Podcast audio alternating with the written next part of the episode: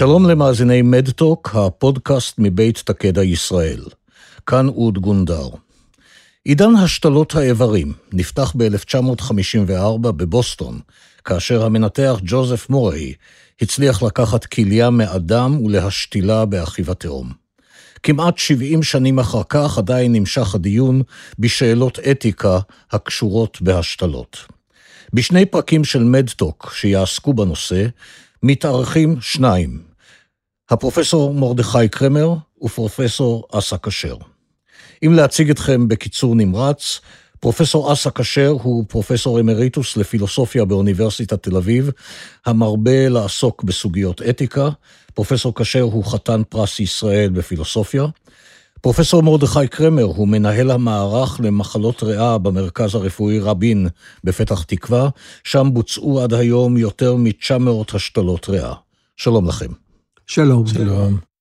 הפרק הנוכחי, הראשון מבין שניים, יעסוק בכל מה שקודם להשתלה עצמה.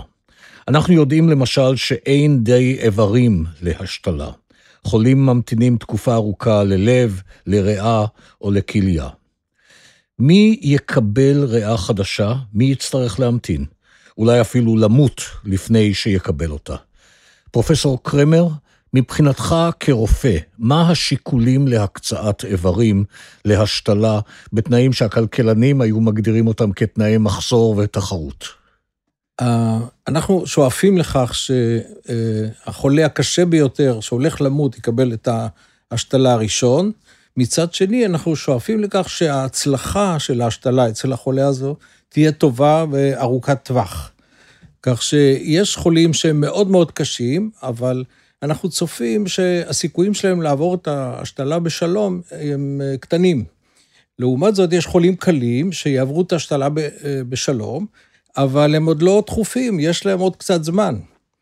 אז אנחנו פה נכנסים לדילמה, ולצורך כך נקבע אה, סקור או ניקוד שנותן לכל חולה אה, הערכה מה הסיכויים שלו להצליח בהשתלה ומה הסיכויים שלו למות אם הוא לא יקבל השתלה. אה, הניקוד הזה נקרא Lung Allocation Score, זהו סקור עולמי, בארה"ב אה, בנו אותו, ומבוסס על פרמטרים אובייקטיביים, כמו רמת החמצן שלו, כושר היכולת שלו ללכת, האם הוא תלוי במכונת הנשמה אה, וכדומה, וגם על סמך עיבוד סטטיסטי של הסיכויים שלו להצליח לאחר ההשתלה. אז כל חולה שנכנס מקבל ניקוד, והניקוד הזה מתעדכן ככל שעובר הזמן. זה, זה ה... כך אנחנו קובעים מי יקבל ראשון. פרופסור כשר, התיאור שניתן כאן הוא תיאור כמעט של מכונה אוטומטית. קופסה שחורה, מכניסים מספרים, מקבלים תוצאות. האם לטעמך סדרי עדיפויות בהשתלה יכולים להישען על אה, שיקולים רפואיים אובייקטיביים לכאורה בלבד? צריך אה, לדייק בעניין. קודם כל, אה, בוודאי שאנחנו רוצים שרק שיקולים רפואיים, שיקולים כאלה שאנחנו יכולים לקרוא להם רפואיים, יהיו אלה שמשפיעים. מפני שהרי ברחוב, בעולמנו, יש הרבה שיקולים אחרים. ושיקולים אחרים, בין השאר, שאנשים שנזקקים להשתלה היו רוצים להשתמש בהם. אה, ו... ואלה שיקולים לגיטימיים, אבל הם לא שיקולים לגיטימיים כשמדובר על קבלת החלטה רפואית אה, אה, להשתיל. זאת קודם כל, לאטום את אה, תהליך קבלת ההחלטה בקשר להשתלה מכל שיקול זר, זה דבר אה, חשוב מאוד. מה יכול למשל להיות שיקול זר? אני אתן לך דוגמה ממה שאמר פרופסור קרמר לפני דקה. אה, היכולת של האדם להמשיך לחיות בלי זה, או אי יכולתו להמשיך לחיות בלי זה, היא שיקול רפואי מובהק. כלומר, אי אפשר לבוא בטענות אה, להבחנה בין יש סכנה לחיים לבין יש קושי רפואי, אבל זה לא סכנה לחיים. זה, זה בוודאי שיקול רפואי טהור. אבל היכולת שלו ללכת, אה, היכולת שלו לתפקד בצורה מסוימת לאחר, לאחר ההשתלה, נגיד שהיא בתור השתלה היא תצליח, אה, זה לא שיקול אה, תמים. ואפשר אפשר לבוא בטענות נגד שיקולים מן הסוג הזה. אני, נניח שאני בן אדם שזקוק להשתלת איבר, ואני על כיסא גלגלים, או אני רתוק למיטה, בגלל, מסיבות רפואיות שעכשיו לא נוגעים בהן ולא מטפלים בהן, ואולי אי אפשר לפתור אותן. אבל זה נתון שאני, אה, שאני במצב הזה, לתת עדיפות בהשתלה למישהו שמהלך על רגליו, על פניי, כשאני מהלך בכיסא גלגלים, זה לא שיקול קביל. הוא נשמע רפואי, כי מה אומרים פה? כאילו הולך או לא הולך, יושב בכיסא גלגלים או לא, אבל זה לא שיקול רפואי. וזה מגיע ממקום, זה מגיע ממקום שהוא, מס... ברגע שמבחינים בו, הוא מסוכן. להתעסק באיכות החיים של האדם לאחר ההשתלה, זה שדה מוקשים גדול. אה, ולכן, למשל, הולך, מסוגל יהיה ללכת אחרי השתלה, זה כבר בתחום, בשדה הזה של האיכות, והוא אה, מסוכן, ואני ארצה לטעון טענות נגד שיקולי האיכות המוכרים. האם מותר למשל לתת עדיפות ברורה לחולה צעיר בגיל העבודה על פני חולה מבוגר? אה, גם כאן זה דילמה לא קלה, ואנחנו נתקלים בה יום-יום. השיקול הרפואי פה אומר שהסיכוי של החולה המבוגר לשרוד את ההשתלה, שזה ניתוח גדול ועם הרבה תרופות, הוא יותר קטן מאשר של הצעיר. הצעיר יעבור את זה יותר בקלות. יש לנו ניסיון, חולי ציסטיק פיברוזיס, ילדים עם אה, מחלות אה, אה, קשות, הם עוברים את ההשתלה בקלות. לעומת זאת, הקשישים, אם ניקח מישהו בן 70, 75, ונעביר אותו את ההשתלה, בדרך כלל יש להם מחלות רקע, יש להם סוכרת, לחץ דם, מחלת לב. הסיכויים שלו לשרוד אחרי ההשתלה הם קטנים יותר, ואורך החיים שלו יהיה קצר יותר. אז לכן הנטייה שלנו להעדיף את הצעירים, אה, וגם זה משוקלל בתוך הניקוד שדיברנו מקודם. אה, אבל אם אתה בן של אותו חולה בן 75, שיש לו מחלה סופנית או על חמצן, אתה נלחם, אני רוצה שתצילו את אבא שלי. אבל אני מסביר לו, תשמע, יש לנו צעירים שמחכים, והסיכוי שלהם יותר טוב. אז זה לא מעניין אותו, כן? הוא רוצה להציל את אבא. אה, אז יש פה דילמה. מה, מה גם, אם היה לנו 200 ריאות להשתלה, אז היינו משתילים את כולם. יש לנו בין 40 ל-50 ריאות בשנה, ויש לנו 140, 150 חולים שממתינים. אתה צריך להיות, אה, להחליט למי אתה נותן, כדי שהמערכת המאוד מוגבלת שלנו תפיק את המקסימום לטובת החולים. אני, אני לא יכול לקבל את זה ככה בצורה שלמה ומלאה, למרות שאני בוודאי אה, מזדהה עם הצגת אה, הדילמות. אני, אני חושש מאוד מאפליה מטעמי גיל. אני מקבל את זה שיש שיקול רפואי של רמת ההצלחה של ההשתלה. זה בוודאי, הרופא, הרופא מעיד על זה, אני בוודאי מקבל את זה, כעדות מקצועית אה, מוחלטת.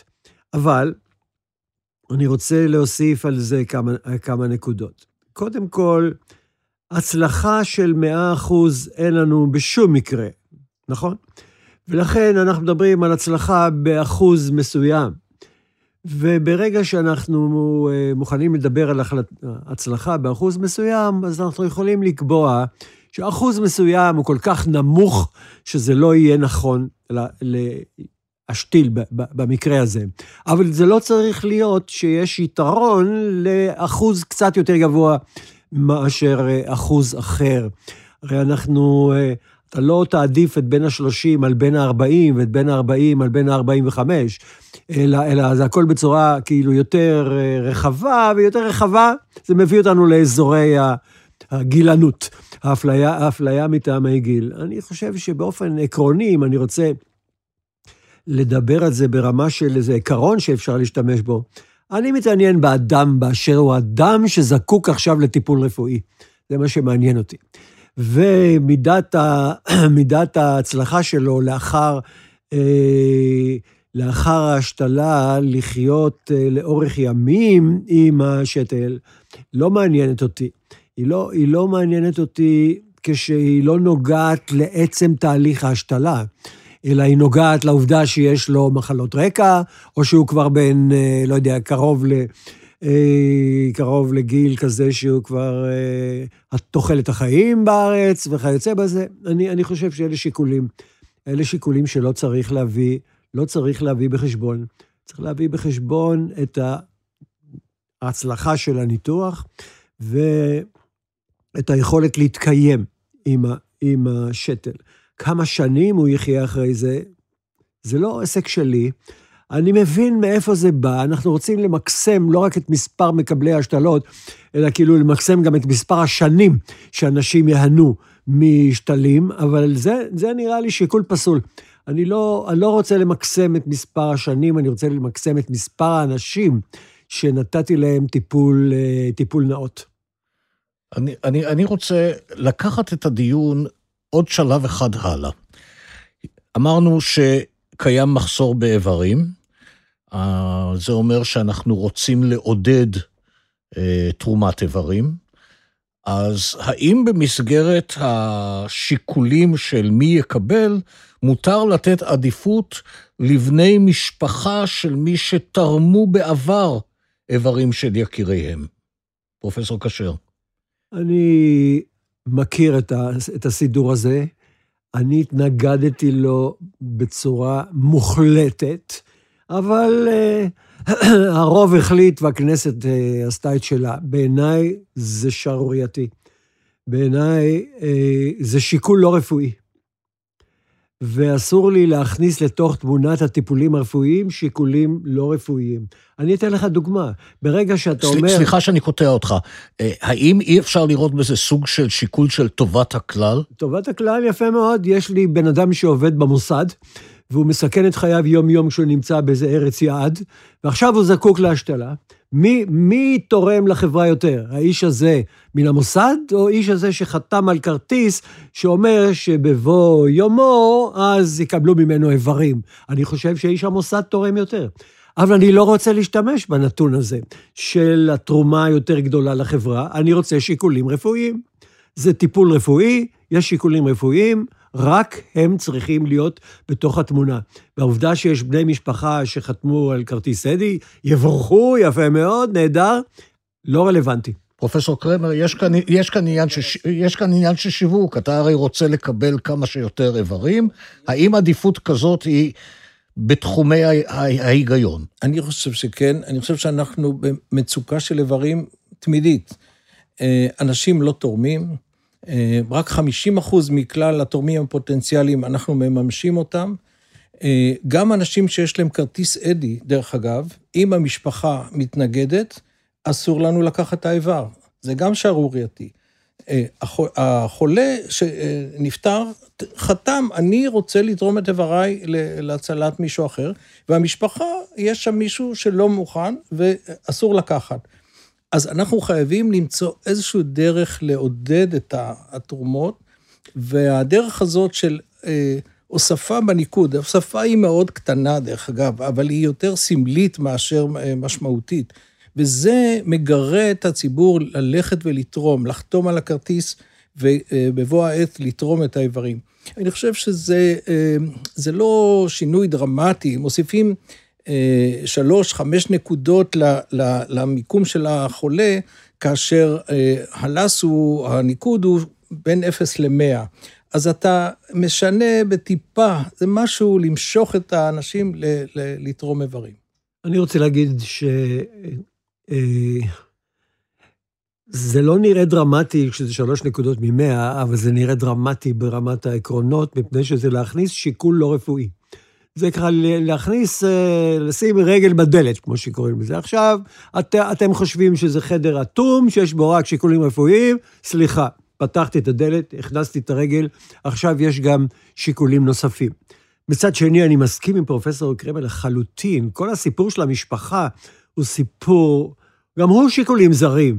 זה לא שיקול רפואי. מי זה בכלל האיש הזה, שהוא לא סמוך על מיטתו של החולה, יכול להיות, שהוא לא יודע מאיפה הוא הגיח, אבל הוא שמע שיש פה איזו הזדמנות לבטא את הערכים האולטרה-דתיים שלו נניח, ואז הוא בא ואומר, לא, לא, אנחנו לא רוצים. אה, לכן, להתחשב במשפחה זה חולשת הרופאים. זה בסדר, מי, מי עומד מול המשפחה? לא אני, ולא, אה, לא יודע, עורך הדין, זה עומד הרופא. הסגל הרפואי. והסגל הרפואי, אין לו, אה, לא יודע איך לקרוא לזה בעצם, חוט השדרה הרגשי. זה קשה, אני מסכים, לא צריך לשכנע אותי שזה קשה. ואם משפחה, בן משפחה בא ואומר לא, אז זה קשה להתמודד עם זה. אבל יחד עם זה, החיים מלאים קשיים, וצריך להיות מסוגלים לעמוד בהם. אני הייתי מחפש דרך לסלק את המשפחה מן ה...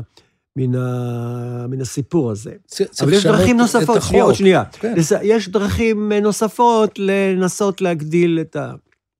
להגדיל את מספר השתלים שאפשר להשתמש בהם. אנחנו, אנחנו פועלים בשיטה של אתה צריך להסכים. אתה, אתה, אתה מחוץ לתמונה, ואתה צריך להודיע שנכנסת לתוך התמונה. אבל יש דרך אה, הפוכה.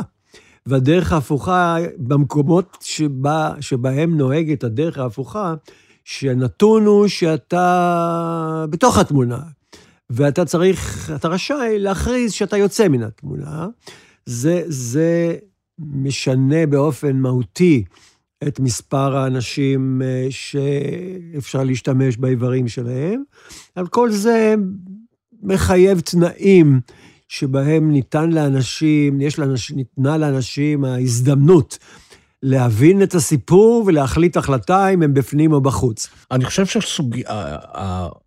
שסוגיית המחלוקת כאן היא סוגיית קביעת המוות, רגע, רגע, רגע המוות, זה, זה, זה מה שמעכב לא מעט. זה, זה לפני כן, זאת אומרת, אם אדם מחליט, אה, אם אנחנו קובעים מבחינה חוקית שכל אדם הוא תורם באשר הוא אדם, הוא תורם.